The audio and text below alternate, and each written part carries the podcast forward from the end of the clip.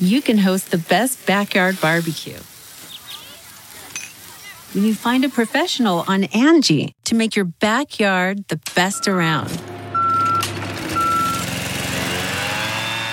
Connect with skilled professionals to get all your home projects done well. Inside to outside, repairs to renovations. Get started on the Angie app or visit Angie.com today. You can do this when you Angie that. This episode includes a discussion of death by suicide.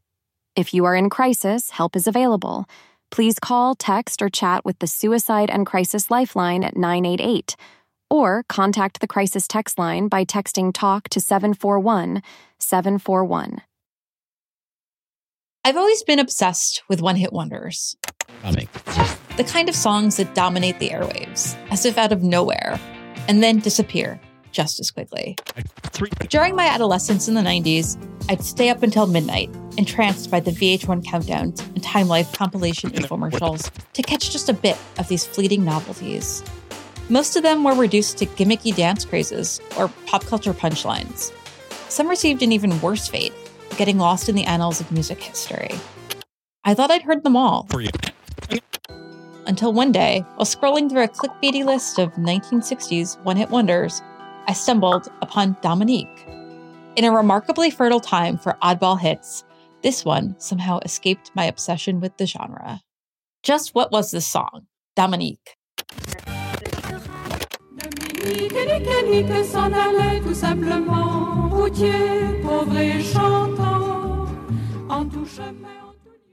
In the fall of 1963, the song, a jaunty folk tune sung entirely in French by a Belgian nun about a 13th century saint, became an unlikely cultural phenomenon. Some 60 years later, however, it's hardly remembered at all. You'd think a number one hit for the singing nun, whose real name was Jeanne-Paule Marie Deckers, though she went by the nickname Janine, would be a permanent fixture on oldies playlists, especially considering its larger than life legacy and the tragic and untimely demise of the artist behind it. Hold tight, I'll get to that part of the story. The more I learned about it, though, the more obsessed I became. Not only was the song playfully quaint and beautiful, but the story behind it was rich with cultural meaning. Dominique was representative of the rapidly changing times, musically, spiritually, and politically. Embodying so much change became too much for its creator to bear. This one hit wonder deserves more recognition given its unique and complex impact on the pop culture landscape, as does its singer, who longed to transcend the song. My name is Jessica Gentile, and you're listening to Have You Heard This One? A show of stories from the back pages and hidden corners of music history. I'm a journalist whose work has appeared in The Atlantic, Pitchfork, and New York Magazine's Vulture.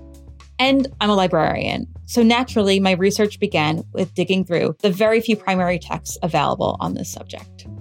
There's the Singing Nuns recordings and performances, of course, but I also stumbled upon the 2012 edition of D.A. Chadwick's biography, The Singing Nun Story The Life and Death of Sœur Sourire. Apologies for my poor pronunciation, I don't speak French. The biography contains copious excerpts from Decker's diaries, journals, and letters. These personal accounts lend great insight into the trauma and tumult that made up the life of one of popular music's most peculiar, unlikely, and fleeting stars.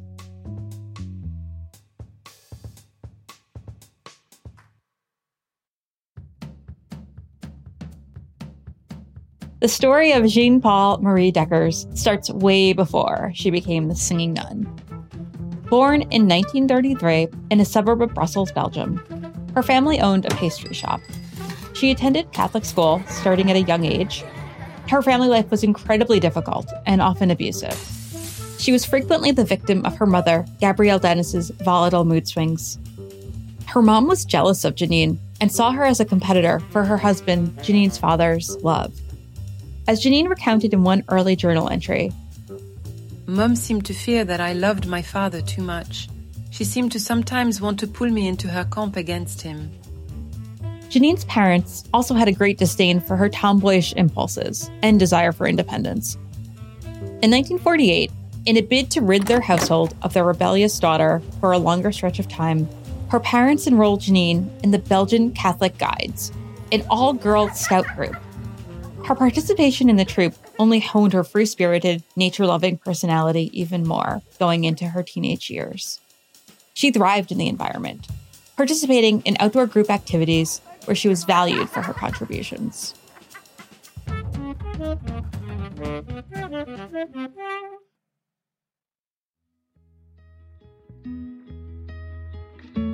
Her childhood experiences are imperative to understanding the decisions she made and the mental health challenges she faced into adulthood. After witnessing her parents' loveless and tumultuous relationship, Janine felt no desire to get married. Her own disastrous and short lived teaching career further cemented that impulse. Although the experience would allow her to meet a significant person, Anne Pécher, a scout camp student, 13 years younger than Janine, who would eventually become her partner in life and death. Yes, the context in which they met and their age gap are both very creepy. Janine turned to the Catholic Church in search of an autonomous life. As she wrote in one of her journal entries, Perhaps I became a nun because in my day, little girls had two options grow up and marry a daddy facsimile or become a nun. Being a bright child and knowing subconsciously that I was gay, what could I do? For a queer woman coming of age in the 1950s, with few other desirable options, the church offered a sort of freedom. Well, sort of, within its rigid hierarchical structure. Thanks to her experiences with the Belgian guides, she had a mostly positive association with the church as a place that offered refuge and autonomy. Those ideas, however, would be challenged and dismantled by the harsh realities of convent life. After researching various religious sects, she signed on for a three month trial period with the Dominican order at Fichermont in 1959, taking the name Sister Luke Gabrielle. She was drawn to this order because of its philosophies, which emphasized education and truth seeking. Given her parents' disapproval, she turned to her grandmother to loan her the $1,500 deposit required to join the order. Deckers wrote in her journal I can now say that my entry into Fichermont in September 1959 embodied an absolute will to develop myself, to put an end to the authoritarianism of my mother, to live better than her in an ideal where she could not reach me, to distance myself from all that relates to her, to actually flee her. Life in the convent was far more cloistered and austere than Janine anticipated. In a pre Vatican II world, where Catholicism resisted modernization, friendships were actively discouraged and even penalized with physical punishment. After a short honeymoon period, she became disillusioned by the onslaught of manual labor, loneliness, and the constant begging required to fund the order's way of life. Despite her unhappiness, she decided to remain at the convent, seeing few other suitable lifestyle choices as an unmarried woman who was mostly estranged from her family.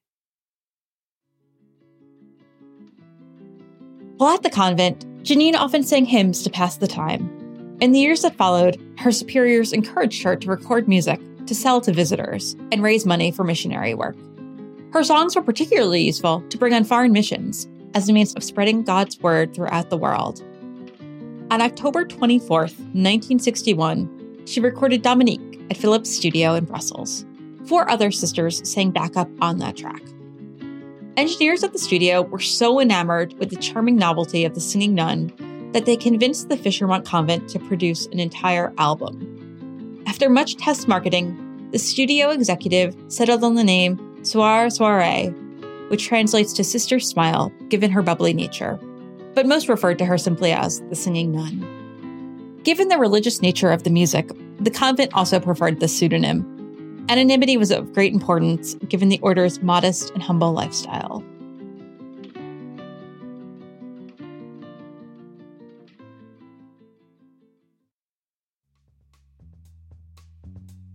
There was much financial gain to be mined from this arrangement. The convent only received 3% of the royalties, which still provided sizable funding for a religious order, while the studio kept the rest. None of the money went directly to Janine, with the convent lawyer managing the money and Mother Superior Marie Michel managing her career, Janine was left with very little artistic or financial agency. Caught up in the excitement of the moment, she naively signed a contract stipulating that she would forfeit the singing nun name if she ever left the order. That decision would haunt her to her death.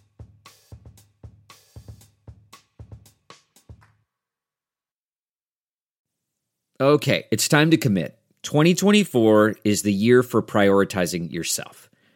Begin your new smile journey with Byte, and you could start seeing results in just two to three weeks. Just order your at home impression kit today for only $14.95 at Byte.com. Byte clear liners are doctor directed and delivered to your door. Treatment costs thousands less than braces, plus, they offer financing options, accept eligible insurance, and you could pay with your HSA, FSA. Get 80% off your impression kit when you use code WONDERY at Byte.com. That's B Y T E dot com. Start your confidence journey today with Byte. Man, that sunset is gorgeous. Grill, patio, sunset. Hard to get better than that. Unless you're browsing Carvana's inventory while you soak it all in. Oh, burger time. So sit back, get comfortable. Carvana's got thousands of cars under $20,000 just waiting for you. I could stay here forever. Carvana, where car buying meets comfort, meets convenience. Download the app or visit Carvana.com today. The song Dominique became an international sensation. It's sung entirely in French, and it tells the story of Saint Dominic, a 13th century Spanish born priest and founder of the Dominican order. The refrain loosely translates to Dominique, Nique, Nique, goes along, very simply, traveling in poverty and singing. On every road, in every place, he just talks about the Lord. He just talks about the Lord.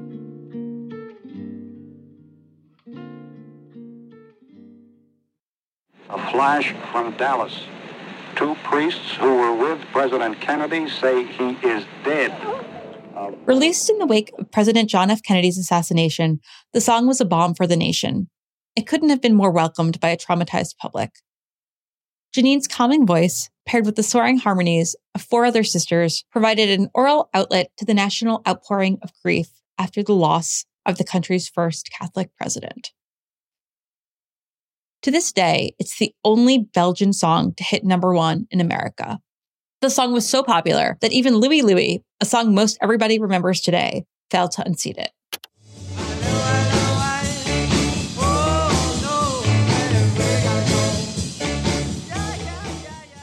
Janine went on to perform the song and a rendition of Alleluia on The Ed Sullivan Show, filmed with her fellow sisters on location in Belgium. Listen to Sister Sourire sing Hallelujah.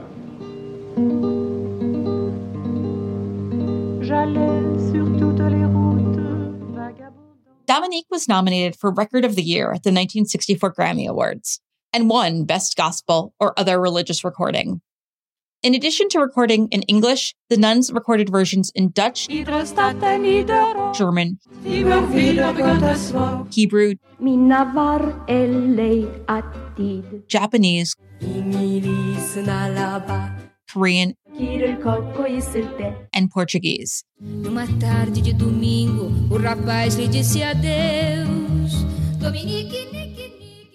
It was an international sensation. It was also the second to last number one Billboard song before the British invasion hit, I Wanna Hold Your Hand, which is widely marked as a turning point in music and youth culture.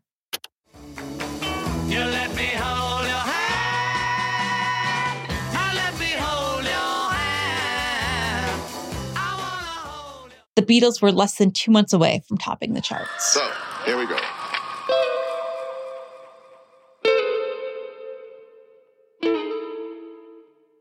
The release of Dominique also coincided with the meeting of the Second Vatican Council, an era in which the Catholic Church tried to update its image. Masses shifted from Latin to English, and several other efforts were made to try and retain followers in a rapidly modernizing time. The image of the happy go lucky nun, arguably an extension of a friendlier and more accessible church, would later infiltrate pop culture via the movies, like The Sound of Music, and TV shows, like The Flying Nun.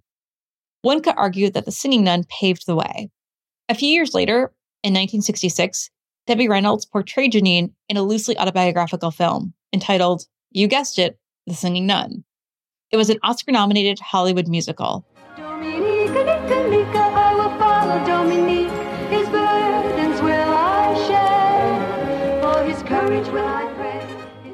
Janine disavowed it for its cheery and overly simplified take on her life, made glossy through the power of Hollywood. The growing fame took a toll on Janine. She found it almost impossible to live up to her image as a purveyor of joy and positivity, especially in the stifling convent environment. She was under constant pressure to represent the youthful face of Catholicism, which made it impossible to express any negative thoughts or emotions. There were also accusations that her manager, Mother Superior Murray, censored her lyrics. Janine left the church in 1966 amid spiritual disagreements and with profound dissatisfaction. The decades that followed were immensely difficult in regards to both her mental health and musical output. Janine's sexuality remained a constant source of conflict throughout this period, as evidenced in several of her journal entries. People at my record company think two women who live together must be lesbian. I deny these rumors as I testified against every creepy spirit. The answer is still obvious that I am not homosexual. I am loyal and faithful to Annie, but that is a whole other love in the Lord. Anyone who cannot understand this can go to the devil. Their relationship was a rare constant in Janine's life. She self medicated her undiagnosed mental disorders, abusing alcohol and drugs. Since Janine was banned from recording under the name Sœur Sourire after she left her life as a nun, she used the stage name Luc Dominique and released two albums in 1967 and 1968. The first was a giant middle finger to the Catholic Church with a song that was an ode to birth control called Glory Be to God for the Golden Pill. La passée par là. Because of the controversial nature of the song, many protests followed, some led by the church that she just left. That ended in canceled tour dates and low sales for the album. It was also an easy target of mockery for those who were unwilling to accept contraceptive advice from an ex nun who was living with a woman. In the midst of inner turmoil, Janine so clearly wanted to shed her cheerful, wholesome image. But without the singing nun name and costume, the public was unwilling to accept Janine Deckers. Her 1966 song, Luc Dominique, explicitly describes the desire to distance herself from her alter ego. Elle est morte, sourire, elle est morte, il était temps. J'ai vu voler son âme à travers les nuages dans le soleil couchant. The song ends with this refrain, translated into English. She is dead. Sœur, Sourire. She is dead. It was about time. I saw her soul soar through the clouds and into the setting sun. Given her poor record sales, Deckers hired a lawyer and resumed using her old moniker, the Singing Nun, causing a blow to her sense of self since she had a love hate relationship with that persona.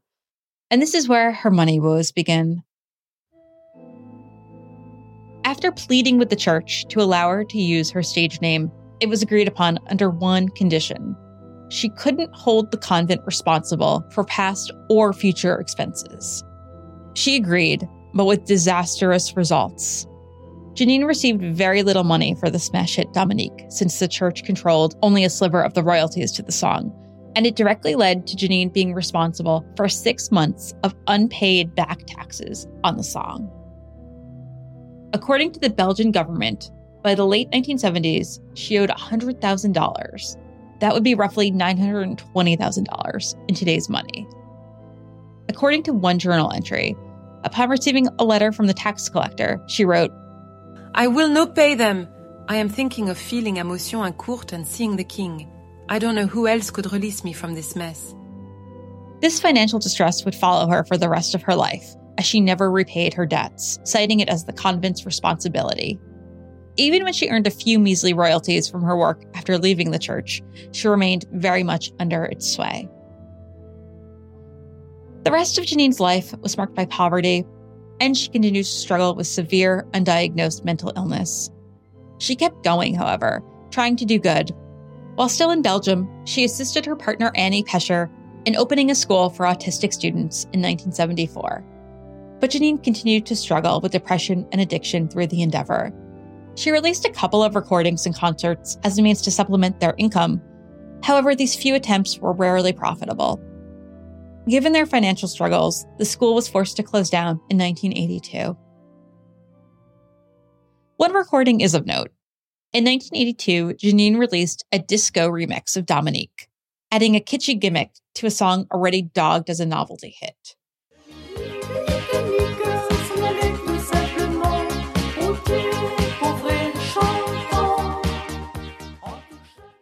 It failed to capture the attention of a public that had since moved on.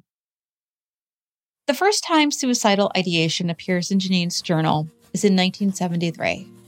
The mentions increase in regularity into the 1980s during a particularly bleak period of exacerbated legal woes and her declining mental and physical health. In a letter written by Annie in 1984, she pleads with a friend, writing, She really is depressed, and no therapy helps her, as long as there is worry over the taxes. We cannot live this way anymore in this anguish and survive from day to day. In 1985, Janine and Annie died by suicide. Dominique does live on in the modern era, mostly through film and TV soundtracks.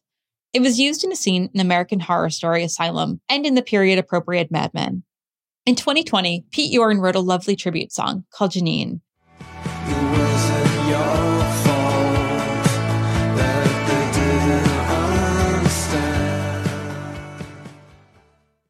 But outside of these instances, the singing nun has essentially disappeared from American pop culture.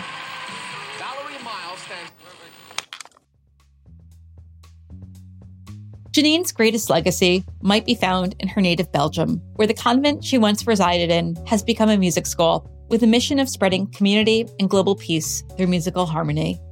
Its vision is very much in line with that of the Singing Nun and draws students of musical renown from all around the world. You can bet it will be performing her hit single at upcoming shows, at least according to the school's director, Hajit Hasid Kerbel. Dominique's message of hope and solace lives on, even if Janine didn't find it in this world.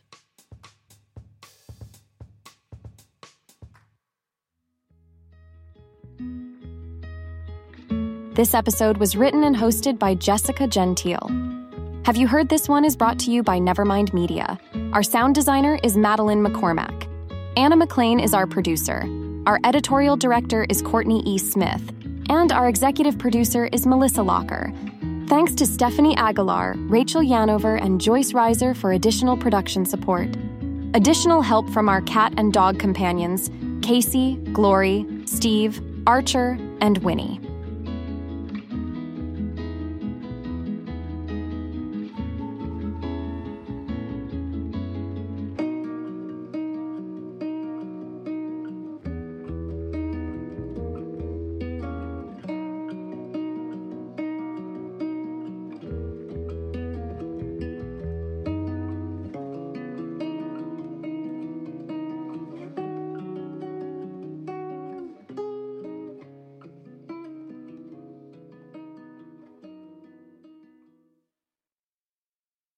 Look around. You can find cars like these on AutoTrader, like that car riding your tail.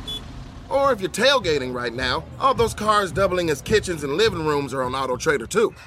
Are you working out and listening to this ad at the same time? Well, multitasking pro, cars like the ones in the gym parking lot are for sale on AutoTrader. New cars, used cars, electric cars, maybe even flying cars. Okay, no flying cars, but as soon as they get invented, they'll be on AutoTrader. Just you wait. AutoTrader.